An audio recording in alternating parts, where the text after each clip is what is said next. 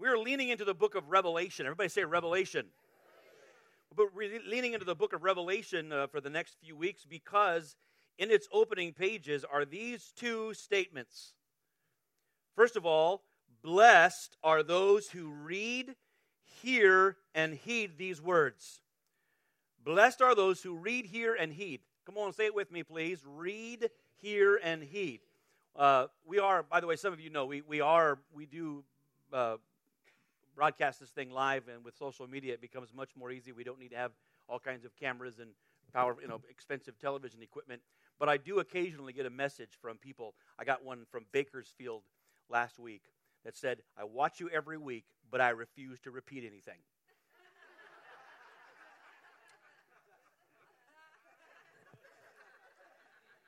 and uh, that's all right. That's okay. You don't have to. Uh, I, it's just sometimes helpful for you to hear so you say something and for others to hear you. It's all about reinforcement. Blessed are those who read, hear, and heed these words. That means we someone needs to read them out loud, and people need to hear them. And then we don't reading and hearing never really gets us very far. There's no such thing as obedience that's only two thirds. Right?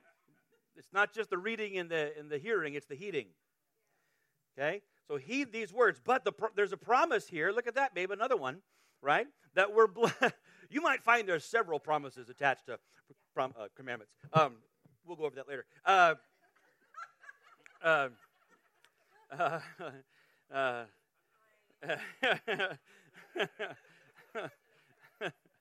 yeah, yeah, yeah, yeah. The first one is about parents, and anyway, um, yeah.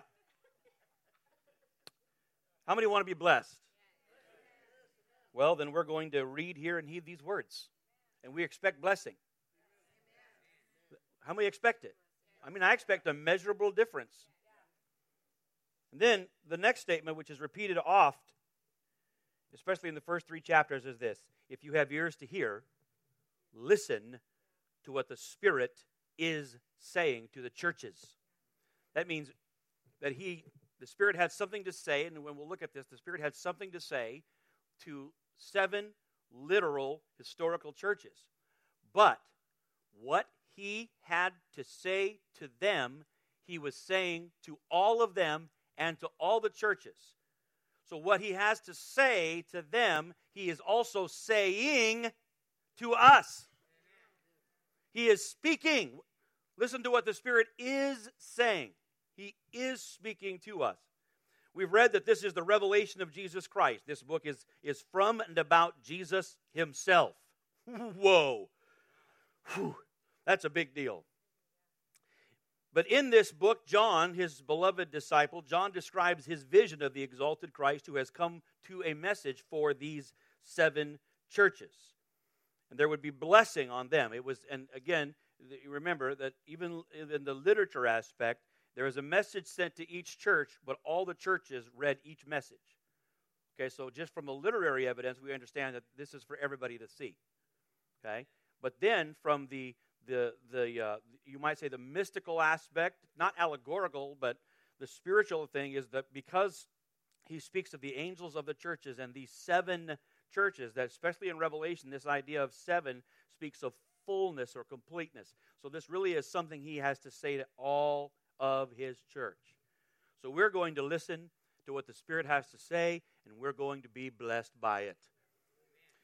This morning, we're going to pick up at the second of those seven churches, and this is the church in Smyrna.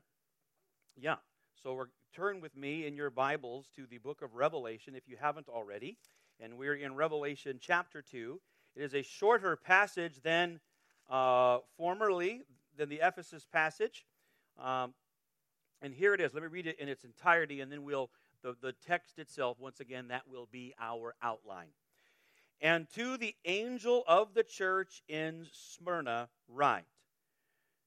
Oh, boy, it's hard to get past the, the, the stuff in Revelation without just pausing and going, wow. Forgive me, I, I, I know it's not in my notes, but to the angel of the church, we are not alone.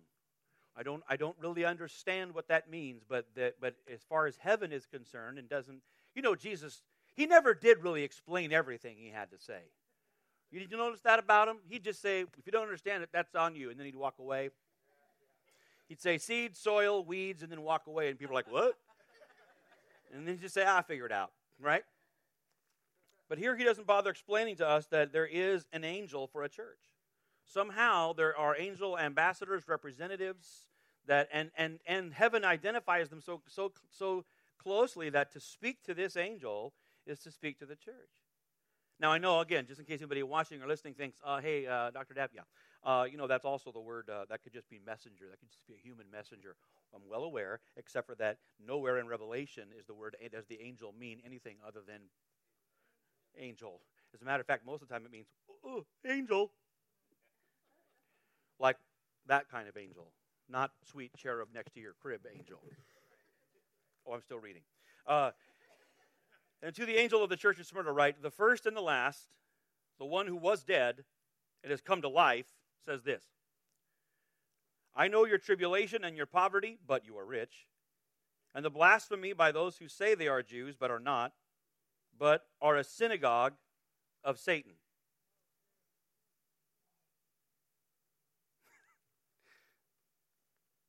Do not fear what you are about to suffer. Behold, the devil is about to cast some of you into prison so that you'll be tested. And you'll have tribulation for 10 days. Be faithful until death. Some of you just need to scowl a little bit right now, like this. Be faithful until death.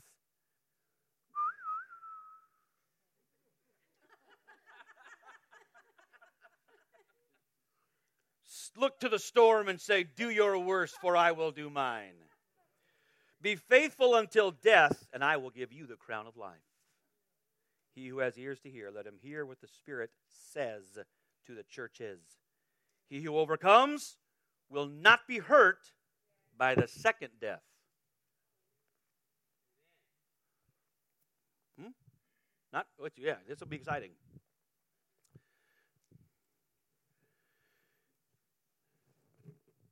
Do not fear. Would you all say it out loud with me, please? Hey, play along with me, will you? You watching. Now, you too, you say it. Do not fear. Let's see if they got intimidated. I'll see if I get a message.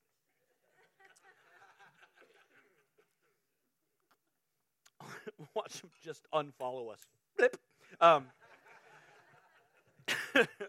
do not fear. This is this is the thrust of this morning's message to the church at Smyrna. Do not fear. And if it's the if it's the message to them, it's actually the message of the entire book of Revelation. Hallelujah. But it's the message to you this morning. I want you to say it out loud so you remember it. Say, do not fear. To the angel of the church at Smyrna, write this. Now, Smyrna was a large city, it was a wealthy city, it was a proud city. It was 35 miles north of Ephesus. It competed with Ephesus in its own mind for being the most important place. It was there was about 11 cities that competed for let's say the, the title the, the capital the epitome of being emperor worship. Ephesus claimed that they were but smyrna actually won. Smyrna was the place for emperor worship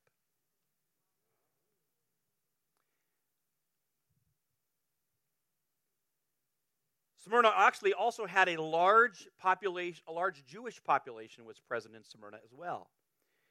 And it that Jewish population was hostile to Christians. Hostile. Now, in case anybody, because back in my mind I hear, hey, wait a minute, is anybody going to think we're being anti Semitic if we mention hostile Jews or the Jews were being mean? The guy who wrote this was a Jew. Simmer down. Jesus Jew, John Jew, they're talking about Jews. This isn't about Jew, okay? Just. Was that too far? Because I can never tell.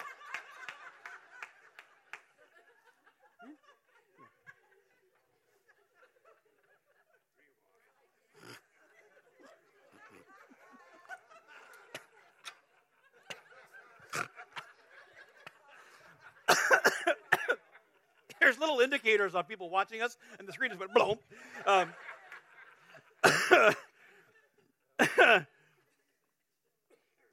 So this is not a, this is just history. This is truth, not anti-Semitism. Okay, we're everybody's great, but that's what was happening in Smyrna. You know what was happening in Smyrna. So to this place, we hear this: the first and the last, who the one who was dead and has come to life, says this. Each of the messages to the churches, and if you look back, Ephesus has the same. Each of the messages to the churches will address the church and then reintroduce the speaker. Even though John already has in chapter 1. He's told us who's talking the one who holds the stars in his hands, the one who walks among the seven lampstands. Every time I say that, I get a Mufasa feeling. Everybody say he's among the lampstands. He loves the lampstands. That's where he is. He's present. We are not alone. He's among us. So he's already said all that, but now he identifies himself again. He reminds them who's talking. But here's the thing. Each of these introductions really stands alone to us as a as a our response is veneration and adoration and awe and wonder. Each of them stand alone. Just for him to say hey i'm the first and the last. Okay alpha and omega. I mean he's, he's the first and the last and everything in between. He's the question he's the answer he's everything. Already we just could stop all day and just honor him for that. Amen. Okay? And then he was the one who he was dead but now he's alive whoa all of that is is wonderful in and of itself but each of these specific introductions actually plays into. um, John is a wonderful guy to write with depth. So each of these introductions plays into, or you might say dovetails or connects with what Jesus is speaking to that church. Some commentators will go as far as to say that, that Smyrna actually thought, called itself the first. It was the first. They, they were the you know, first in terms of emperor worship, first in terms of importance, but Jesus says, I'm the first and, and, and the last. But then he says, I, I was dead, but now I'm alive, and that's going to matter. It's going to matter a big deal to the church in Smyrna because of what they're about to face. They need to know the one who's talking to them has already walked through what they're about to.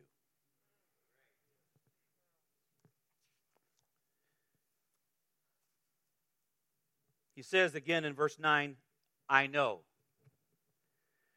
I pause again to honor this statement and to remind us, friends, that just like the speaker, Jesus, he knew Ephesus. But he now and now he tells Smyrna, and I know you too. And friends, if he knew the church at Ephesus and he knew the church in Smyrna, he knows the church in Vancouver, he knows the church at Heritage. He knows us. He knows us. I'm looking over at my friend Ed, and I wanted to say it again. Ed, he knows your, your, your effort at hospitality. Worship team, he knows your, your, your discipline and your late nights and your early mornings and your, and your practicing. Children's workers, my goodness, he knows what you're doing. He knows your emphasis. He knows your passion. You know, he knows that, that the, the, you, you get rarely celebrated because you don't have a lot of spotlights. There's not a lot of LED lights on the children's ministry. But he knows. He knows. Listen, families, families, he knows. Less than Sally, he knows how many years, how many months of the first of the month he has, you have got all of the communion supplies ready. He knows. He knows.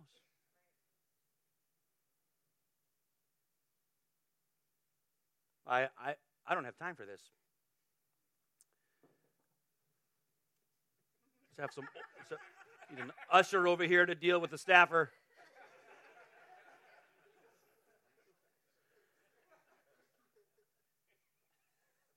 There's my friend Bill Darlington over there who has served at different places and different times in different churches and schools. And you know you move around a little bit and you do a few things and you find yourself in a place where people don't know you as well. And it's tempting and he hasn't said this to me but it's tempting to start to question your sense of value when people don't know you or don't know where you've been or what you've done. But here it is. Yeah, uh, that Charlie? Was that Charlie's voice I heard? There it is. See, now there's a guy who's been around and done some things. Yeah, because he knows he has. Been around and done some things. Yeah, okay. You don't say amen if you don't mean to talk about your barn, because I know. Been around and done some things. Worked hard and served and sweat and gave. Sometimes felt a little taken advantage of. Here's Jesus saying, He looks right in your eyeballs and says, I know. I know. I know. People show up early to pray, sneak in, sneak in this building, sneak out of this building with keys and gates and pray and intercede. You don't even know. But the Lord says, I know.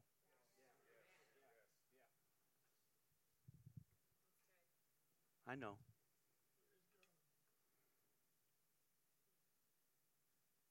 He knows them. He sees them. Watching them. He's watching us. He's watching us. Let that be a source of great comfort and reverence and hope to you this morning. Now, what he says is this I know your tribulation and your poverty, but you are rich, and the blasphemy by those who say they are Jews and are not, but are a synagogue of Satan.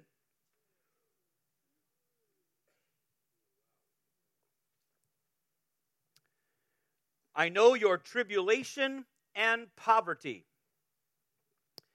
Persecution in Smyrna was intense.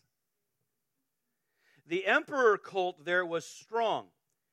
As I've already said, Smyrna claimed itself a, a, a chief city of emperor worship. They celebrated how much they did. And it was so strong there. Furthermore, Domitian, the, the Roman ruler Domitian, he issued an edict when he did and he declared emperor worship mandatory for the inhabitants of the Roman Empire. And it became, this is about in the 90s, okay? Uh, 80, 90. And in there, in there, in that season. It became compulsory for every Roman citizen to participate, to comply with emperor worship on penalty of death. You complied or died. Now, you say, what did emperor worship look like? Well, here's the catch it wasn't that hard. It wasn't that hard. I'm not going to do a very good job explaining this this morning, hoping that people catch this.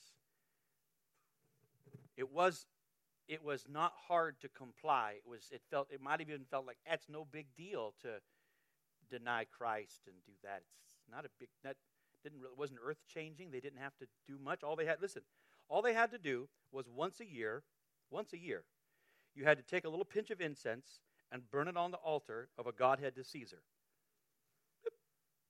Say, Caesar is Lord. Easy peasy. Caesar is Lord. You didn't have to sell your house, or it wasn't like, again, I'm not trying to wobble off track here, but it wasn't like when the uh, when Islam came in and you had to do all kinds of stuff. I mean, it was it was be easy, just a little pinch. It's amazing how easy the enemy will make idolatry.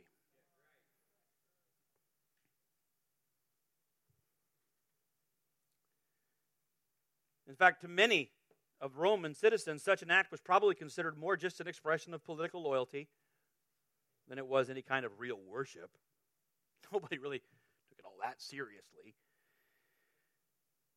All they had to do, little pinch, Caesar is Lord. And yet, most Christians refuse to do it. And when Domitian made that edict about emperor worship, he exempted the Jews. He said all Roman citizens have to do the little pinch and the little Caesar, except for Jews. They don't have to. Fine.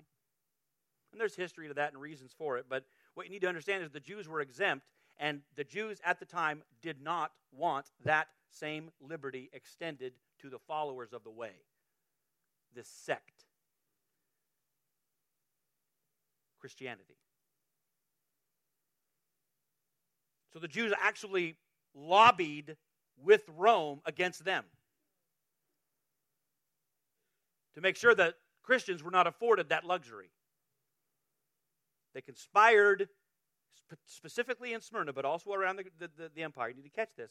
The Jewish community in Smyrna conspired with Rome against the Christians so that they, could, they were not exempt from this, but had to do it.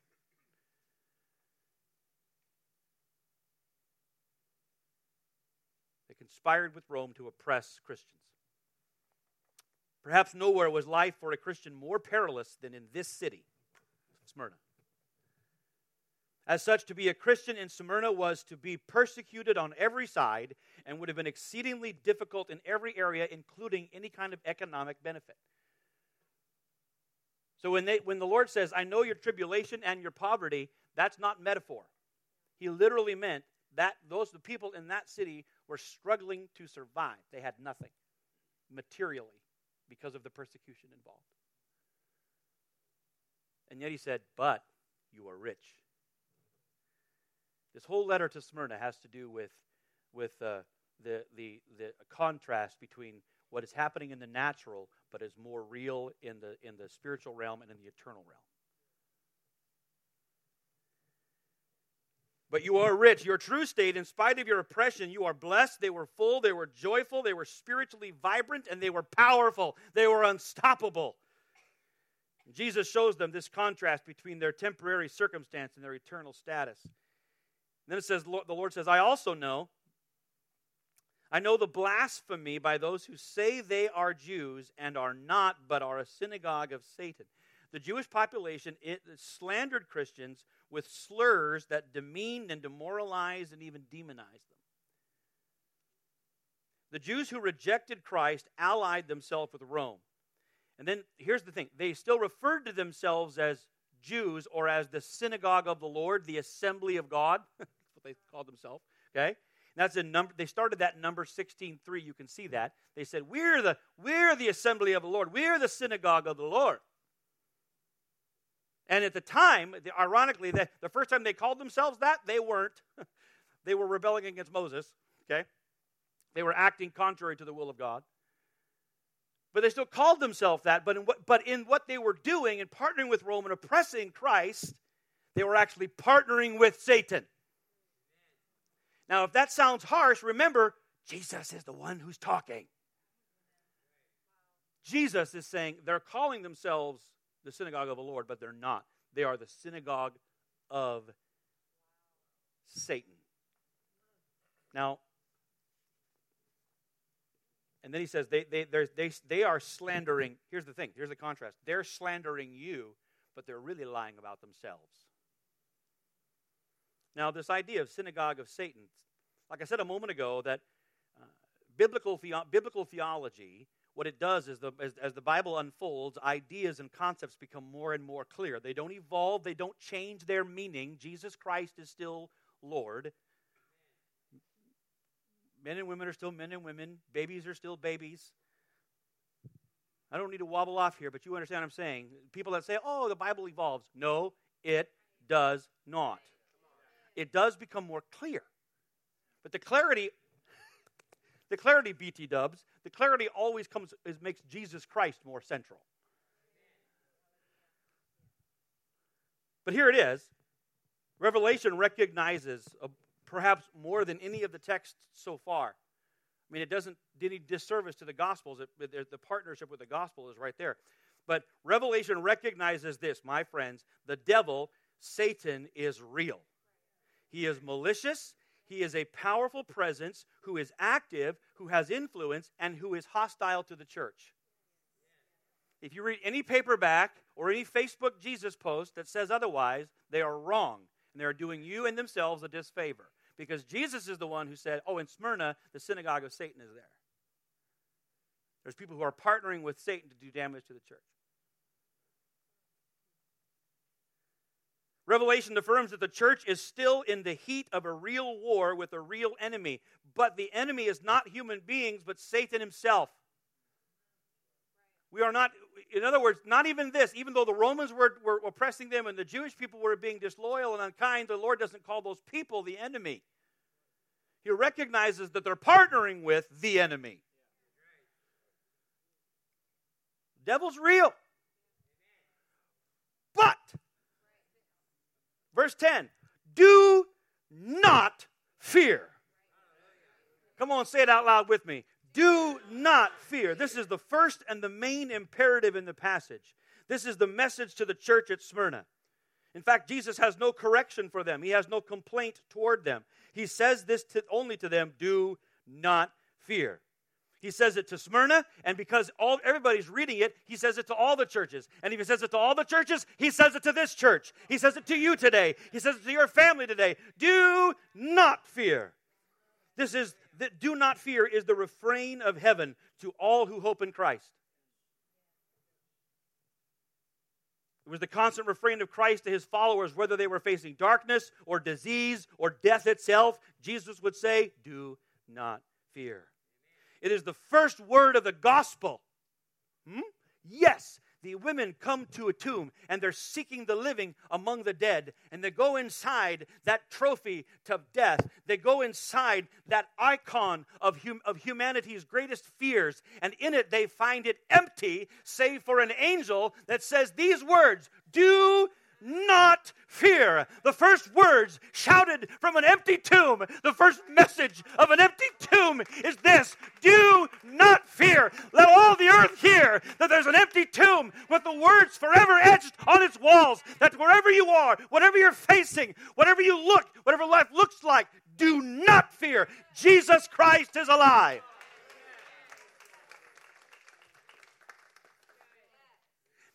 And here he says it again to his church. He says, Do not fear. Fear is imagining the future without the faithfulness and the goodness and the promise and the power of God. It entertains the fear from the perspective of hell. What does the future look like if hell's in charge without hope? Fear is what the horizon looks like if there is no God. As such, fear is one of the greatest lies and the most powerfully destructive force to our faith. But because He lives, we can face tomorrow. Because He lives, all fear is gone. Do not fear, Jesus says, what you are about to suffer.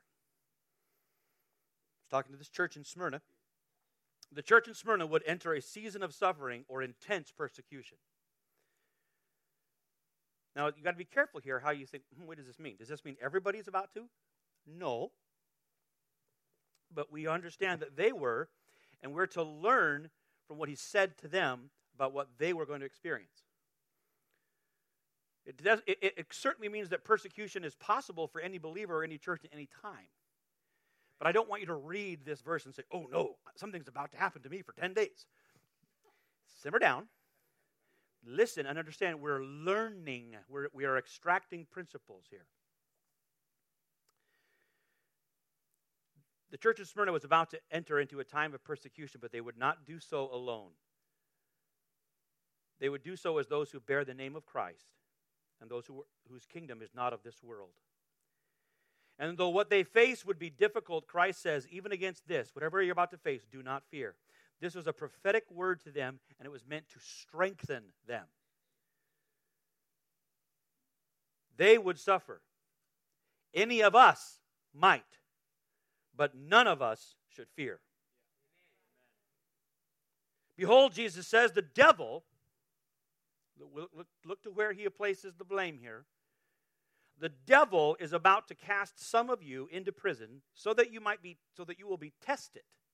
To be tested simply means to be proven. To, it literally means to, you will have opportunity to display what you are really made of. Let's see what comes out of the tea bag. You will have tribulation for 10 days. Again, friends, Revelation makes clear the devil's vitriol and violence toward the church. Do, do not don't be bewildered as to why Christians are slandered or maligned or attacked, but neither should you fear. He says you'll have tribulation for 10 days. In other words, what was coming to the church in Smyrna wasn't going to last forever. It would be for a very specific season. Everybody get your biggest smile on because I'm going to wax out into an, an area that makes, makes some people happy and some people unhappy. Almost every number in Revelation is a metaphor, unless it is specific. Well, how do you know? Well, he said seven churches and then he named each one. So those are seven specific churches. And yet, even those seven churches, we understand, are speak metaphorically, spiritually to all the churches. But then when the, when the writer goes into a thousand years or ten years or ten days or seven this, Those are all, we, you should be very careful not to get your ruler out and to measure those out as, as literal numbers. He's trying to communicate an idea. So 10 days doesn't mean, you know, a week and a half. It meant a, a, a, a specific, measured, but limited season of time. If he would have said a thousand years or a hundred days or something, they would have thought, or seven years, they could have thought, okay, we're, we are really in for a long season. But 10 days meant it's going to be brief. It's going to be intense, but it's going to be cut off. So just know. See, that was to encourage them. Amen. It, that's, and that's all really we know. You think, well, I wonder what that really means. It really means a limited, specific amount of time. That's it. You're going to be cast into prison, but back then, prison wasn't punitive. It was the it was just a, a primer for death. Which is why Jesus says, Be faithful until death, and I will give you the crown of life. Jesus knew that the church in Smyrna was about to face martyrdom. But what he says to them is be faithful, remain true, hold fast to your confession, keep on being and doing what is right, even if it means death, because Christ will give you the crown of life. That's not a royal crown, that's a laurel wreath, that's a victor's crown. this is why he reminded them that he was the one who had died, but who was alive forevermore. He says to those to be faithful to death because what, because what they, they can look forward to, what they can look forward to is the very life that he lives now. He who has an ears to hear, who has an ear to hear, let him hear what the Spirit says to the churches. The Spirit is speaking. Then he says, He who overcomes will not be hurt by the second death. Second death? Yeah. In other words, you some of you are going to face a the, the, the, the death that, that involves your mortality, your temporary life. But there's a second one, and you have no fear of that one. You say, what do you mean, second one?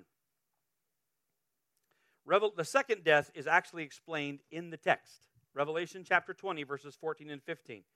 Here's what it says Then death and Hades were thrown into the lake of fire.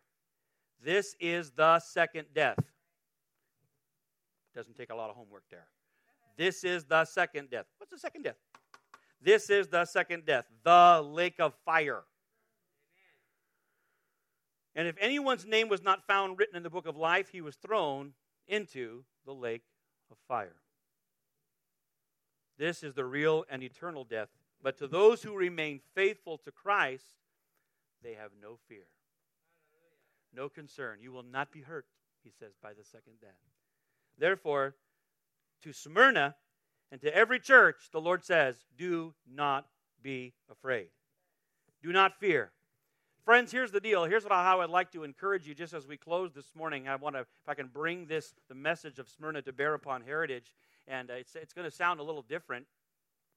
But uh, here's the deal uh, do not fear literally means embrace martyrdom. Hey, Dad, what do you mean by that? Well, the command not to fear is an, is an invitation, an incentive an imperative to embrace martyrdom. But you need to understand that, that martyrdom is not you and me hoping for death or seeking out ways to suffer.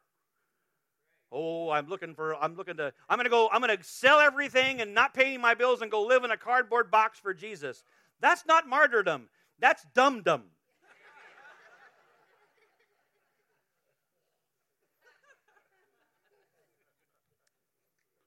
martyrdom Embracing martyrdom means that I am, that means you need to live for Christ unafraid of death or even of loss. I'm living for Christ without fear of anything. I'm even I'm not even uh, I'm not even going to pinch. I'm not even going to allow a pinch of compromise. Martyrdom means that we live for Christ faithfully, that we never deny him. We will burn no incense to Caesar, whatever form that takes. We do not submit to threat. nor do we even surrender to ease. We do not deny Christ in public, we do not deny Christ in private. Martyrdom means that we live for Christ as stewards of liberty. Stewards of liberty. Hey, martyrdom is a way of life even if we are free. If we are free from threat, if we are free to engage in our religious liberties, then let us do so robustly. Let those whose lives are strangled by persecution and oppression, let them look and know that somewhere, at some time, their brothers and sisters are living for them. You can take their life, you can take their voice, but I will raise mine.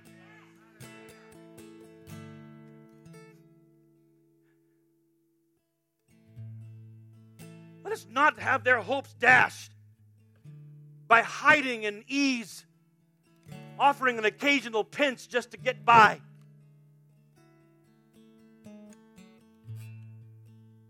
Let us steward these liberties. Let us, let us exercise them robustly. Maximize what you have received. Martyrdom means living for Christ like it matters like it matters. See, the church throughout history often thrives or is more effective when she's under threat. Why is that? Well, people make all kinds of stuff up, but here's the deal the church thrives when she's under threat because it makes us more bold. We engage in, we're more willing to engage in sacrifice. We take things more seriously. I, I love everybody, and nobody take this personal, but you know the church across America is in the midst of angst because of Super Bowl Sunday. There are churches across the across North America that are trying that rearrange their services because of Super Bowls. Yeah, it happens. And if, if you all are like, "Oh, that's too bad," you're all staying there because the Seahawks aren't playing. Seahawks are playing, you'd be like, "Oh, I, I can't. I'm feeling. I can't make it to church today, Dad. Not feeling well. Got to get my wings ready." It is the darn truth. You think, and I just think, and I, I want to smile big because I love everybody. I want everybody to be happy and have a good time. But you think Smyrna would care about the games? See, embracing martyrdom means we live for Christ like it really matters, even if nobody's threatening us. When the church lives under threat, she takes things more seriously. She's more holy, she's more disciplined. When the church lives under threat, she's also more joyful because she selects what she complains about.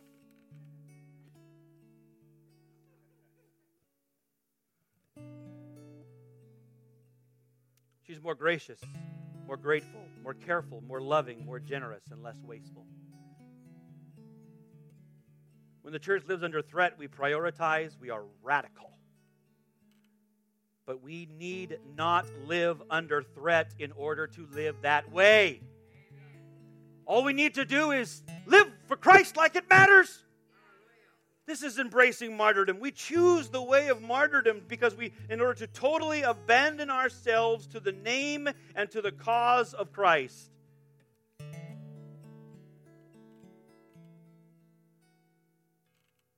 In second service, I'm going to read you a story of Polycarp, who was a disciple of John, who was the bishop of Smyrna.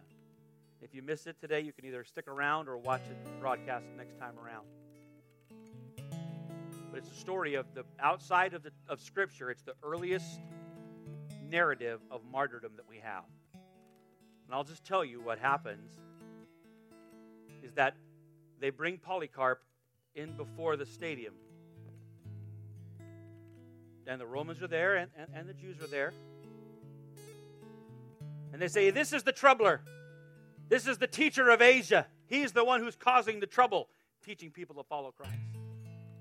And they look at him and they see that he's an old, aged, aged man. And they say to him, Deny Christ. Just say, Away with the atheists. And by atheists, they meant Christians.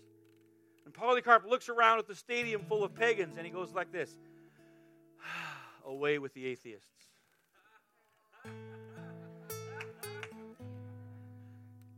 And they say, Deny him. Just deny him. They look at this old man and they, in mercy, they say, Just deny him. We don't want to do this to you. And he said, I have served my king for 85 years, and he's never done me wrong. Why would I deny him now? And then he smiled. and the crowd began to bring wood and surround him, and they were going to nail him to a, a post to hold him there. He said, You don't have to nail me. My, the same love for Christ that has kept me to him is going to keep me standing right here. You don't have to nail me here. Bring it. Bring it to my words. And so he offered up a prayer unto Christ, and then the crowd came, and they now this is and and and they they they the, the, the word of the, the testimony of those who watched, they set that thing on fire to burn him alive. But the flame began to billow out like a sail around him and wouldn't touch him. And then listen, and instead of the smell of burning flesh, there was a fragrance. because he said, Don't don't fear. And then, in the most mystical way that I can't possibly understand, they, they said, That's it, that's enough, kill him. So they came and they, they rammed him through with spears, and blood poured out. But this is the testimony of those that were there that shocked them. Blood flowed out until it put out all the fire.